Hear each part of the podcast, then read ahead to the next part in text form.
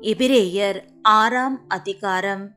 ஆகையால் கிறிஸ்துவை பற்றி சொல்லிய மூல உபதேச வசனங்களை நாம் விட்டு செத்த கிரியைகளுக்கு நீங்களாகும் மனம் திரும்புதல் தேவன் பேரில் வைக்கும் விசுவாசம் ஸ்நானங்களுக்கு அடுத்த உபதேசம் கைகளை வைக்குதல் மரித்தோரின் உயிர்த்தெழுதல் நித்திய நியாயத்தீர்ப்பு என்பவைகளாகிய அஸ்திபாரத்தை மறுபடியும் போடாமல் பூரணராகும்படி கடந்து போவோமாக. தேவனுக்கு சித்தமானால் இப்படியே செய்வோம். ஏனெனில் ஒரு தரம் பிரகாசிக்கப்பட்டும் பரம ஈவை ருசி பார்த்தும் பரிசுத்த ஆவியை பெற்றும் தேவனுடைய நல் வார்த்தையையும் இனிவரும் உலகத்தின் பலன்களையும் ருசி பார்த்தும் மறுதளித்து போனவர்கள் தேவனுடைய குமாரனை தாங்களே மறுபடியும் சிலுவையில் அறைந்து அவமானப்படுத்துகிறபடியால் மனம் திரும்புதற்கேதுவாய் அவர்களை மறுபடியும் புதுப்பிக்கிறது கூடாத காரியம். எப்படியெனில் தன்மேல் அடிக்கடி பெய்கிற மழையை குடித்து தன்னிடத்தில் பயிரிடுகிறவர்களுக்கேற்ற பயிரை முளைப்பிக்கும் நிலமானது தேவனால் ஆசீர்வாதம் பெறும். முள் செடிகளையும் முள் பூண்டுகளையும் முளைப்பிக்கிற நிலமோ தகாததாயும் சபிக்கப்படுகிறதற்கேற்றதாயும் இருக்கிறது. சுட்டெரிக்கப்படுவதே அதன் முடிவு. பிரியமானவர்களே நாங்கள் இப்படி சொன்னாலும் நன்மையானவைகளும் இரட்சிப்புக்குரியவைகளுமான காரியங்கள் உங்களிடத்தில் உண்டாயிருக்கிறதென்று நம்பியிருக்கிறோம்.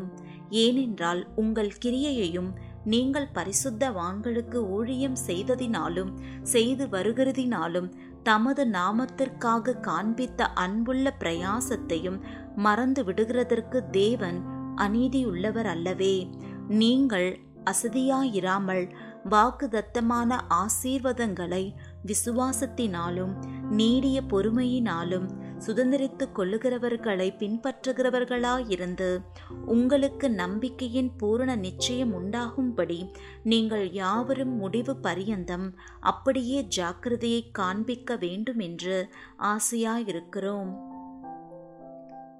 ஆப்ரஹாமுக்கு தேவன் வாக்குதத்தம் பண்ணின போது ஆணையிடும்படி தம்மிலும் பெரியவர் ஒருவரும் இல்லாதபடியினாலே தமது பேரிலே தானே ஆணையிட்டு நிச்சயமாக நான் உன்னை ஆசீர்வதிக்கவே ஆசீர்வதித்து உன்னை பெருகவே பெருக பண்ணுவேன் என்றார்.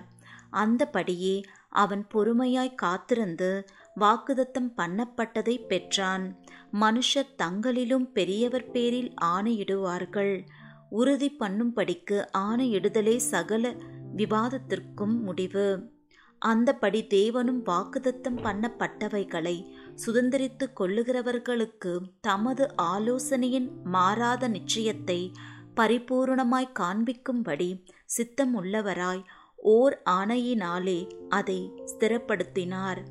நமக்கு முன் வைக்கப்பட்ட நம்பிக்கையை பற்றி கொள்ளும்படி அடைக்கலமாய் ஓடிவந்த நமக்கு இரண்டு மாறாத விசேஷங்களினால் நிறைந்த ஆறுதல் உண்டாகும்படிக்கு எவ்வளவேனும் பொய்யுரையாத தேவன் அப்படி செய்தார்.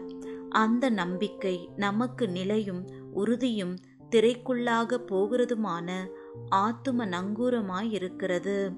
நமக்கு முன்னோடினவராகிய இயேசு மில்கி சேத்தேக்கின் முறைமையின்படி நித்திய பிரதான ஆசாரியராய் நமக்காக அந்த திரைக்குள் பிரவேசித்திருக்கிறார்.